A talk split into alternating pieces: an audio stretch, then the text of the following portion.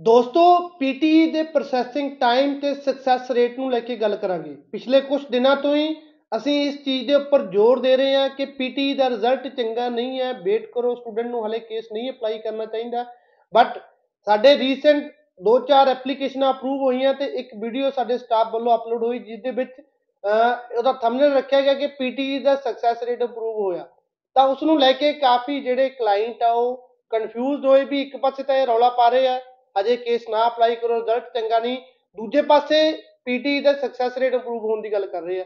ਸੋ ਉਦਾਂ ਦੀ ਕੋਈ ਵੀ ਗੱਲ ਨਹੀਂ ਹੈ। ਜਦੋਂ ਕਾਫੀ ਕਮੈਂਟਸ ਇਦਾਂ ਦੇ ਮੈਨੂੰ ਮਿਲੇ ਤਾਂ ਮੈਨੂੰ ਲੱਗਿਆ ਇਸ ਟੌਪਿਕ ਦੇ ਉੱਪਰ ਗੱਲ ਕਰਨਾ ਚਾਹੀਦੀ ਆ। ਹਾਲਾਂਕਿ ਪੀਟੀ ਦਾ ਰਿਜ਼ਲਟ ਜਾਂ ਪੀਟੀ ਦਾ ਸਕਸੈਸ ਰੇਟ ਉਹਨਾਂ ਚੰਗਾ ਨਹੀਂ ਹੋਇਆ। ਪੀਟੀ ਦਾ ਸਕਸੈਸ ਰੇਟ ਮੈਂ ਬਾਰ-ਬਾਰ ਕਹਿਣਾ ਦਸੰਬਰ ਤੋਂ ਹੀ ਚੰਗਾ ਨਹੀਂ ਹੈ।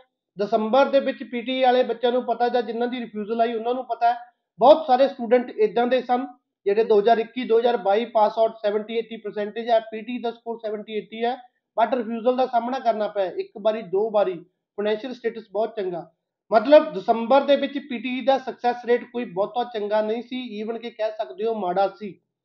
ਜਨਵਰੀ ਦੇ ਵਿੱਚ ਅਗਰ ਪੀਟੀ ਦੇ ਸਕਸੈਸ ਰੇਟ ਦੀ ਗੱਲ ਕਰੀਏ ਲਿਮਟਿਡ ਜੇ ਵੀਜ਼ਾਸ ਰਿਸੀਵ ਕੀਤੇ ਆ ਕੋਈ ਮੈਂ ਜਿਹੜੀ ਵੀਡੀਓ ਬਣਾਉਣਾ, ਕੋਈ ਕੱਲੀ ਜਿਹੜੀ ਸਾਡੀ ਕੰਪਨੀ ਦੇ ਡਿਸੀਜਨ ਹੈ, ਮੈਂ ਉਸ ਨੂੰ ਦੇਖ ਕੇ ਨਹੀਂ ਬਣਾਉਂਦਾ, ਅਸੀਂ ਡੇਲੀ ਕਾਉਂਸਲਿੰਗ ਕਰਦੇ ਹਾਂ। ਡੇਲੀ ਦੀਆਂ ਕਹਿ ਸਕਦੇ ਆ ਵੀ 50 60 ਕਾਉਂਸਲਿੰਗ ਅਸੀਂ ਕਰਦੇ ਆ ਉਸ ਦੇ ਵਿੱਚ ਜਦੋਂ ਸਟੂਡੈਂਟ ਆਉਂਦੇ ਆ ਰਿਫਿਊਜ਼ਲ ਵਾਲੇ ਵੀ ਆਉਂਦੇ ਆ ਫਰੈਸ਼ ਐਪਲੀਕੇਸ਼ਨ ਉਸ ਤੋਂ ਸਾਨੂੰ ਆਈਡੀਆ ਹੁੰਦਾ ਵੀ ਕਿੱਦਾਂ ਦਾ ਰਿਜ਼ਲਟ ਕਿੱਦਾਂ ਦਾ ਟ੍ਰੈਂਡ ਮਾਰਕੀਟ ਚੱਲ ਰਿਹਾ। ਜਿਹੜੇ ਸਾਡੇ ਕੋਈ ਨਾਲ ਕੰਮ ਕਰਦੇ ਐਜੂਕੇਸ਼ਨ ਕੰਸਲਟੈਂਟ ਉਹਨਾਂ ਨਾਲ ਗੱਲ ਕਰਦੇ ਆ, ਉਹਨਾਂ ਤੋਂ ਡਿਸੀਜਨ ਪੁੱਛੀਦਾ।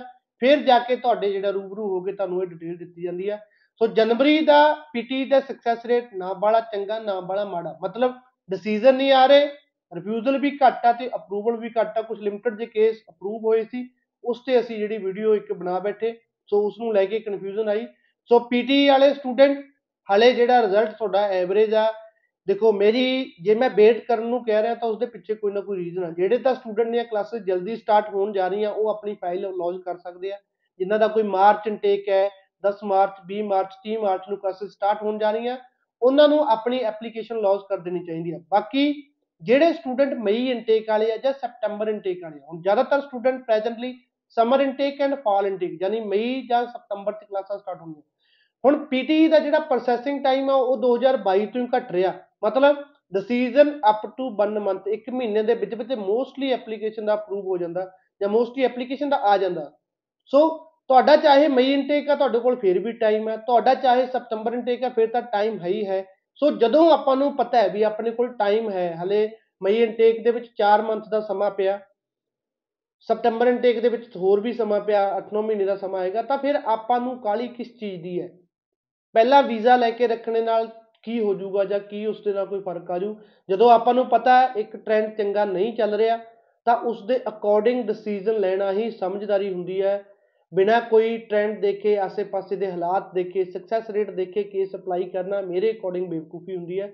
ਸੋ ਅਗਰ ਤੁਹਾਡੀਆਂ ਕਲਾਸਿਸ ਸਟਾਰਟ ਹਜੇ ਨਹੀਂ ਹੋ ਰਹੀਆਂ, ਤੁਹਾਡਾ ਇਨਟੇਕ ਸਮਰ ਇਨਟੇਕ ਹੈ ਯਾਨੀ ਮਈ ਇਨਟੇਕ ਹੈ, ਤੁਹਾਡਾ ਇਨਟੇਕ ਸਪਟੈਂਬਰ ਆ ਯਾਨੀ ਕਹਿ ਸਕਦੇ ਹਾਂ ਫਾਲ ਇਨਟੇਕ ਹੈ, ਤਾਂ ਤੁਹਾਡੇ ਕੋਲ ਹਲੇ ਟਾਈਮ ਹੈ ਐਟ ਲੀਸਟ ਪੀਟੀ ਦਾ ਸਕਸੈਸ ਰੇਟ ਥੋੜਾ ਹੁਣ ਇਸ ਚੀਜ਼ ਦੀ ਸ਼ੋਰਿਟੀ ਨਹੀਂ ਹੈ ਵੀ ਸਕਸੈਸ ਰੇਟ ਚੰਗਾ ਹੋਊਗਾ।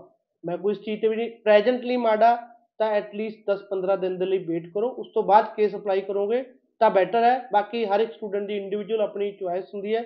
ਤੇ ਮੇਰੀ ਜਿਹੜਾ ਇੱਕ ਓਪੀਨੀਅਨ ਇਹੀ ਹੋਊਗਾ, ਜਿਨ੍ਹਾਂ ਦੀਆਂ ਕਲਾਸਿਸ ਮਾਰਚ ਦੇ ਵਿੱਚ ਸਟਾਰਟ ਹੋ ਰਹੀਆਂ, ਉਹ ਆਪਣਾ ਕੇਸ ਅਪਲਾਈ ਕਰ ਸਕਦੇ ਆ। ਜਿਨ੍ਹਾਂ ਦੀਆਂ ਮਈ ਜਾਂ ਸਤੰਬਰ ਚ ਹੋਣੀਆਂ, ਉਹਨਾਂ ਕੋਲ ਟਾਈਮ ਹੈ। ਵੇਟ ਕਰ ਲੈਣ ਤਾਂ ਥੋੜਾ ਬੈਟਰ ਹੈ। ਧੰਨਵਾਦ।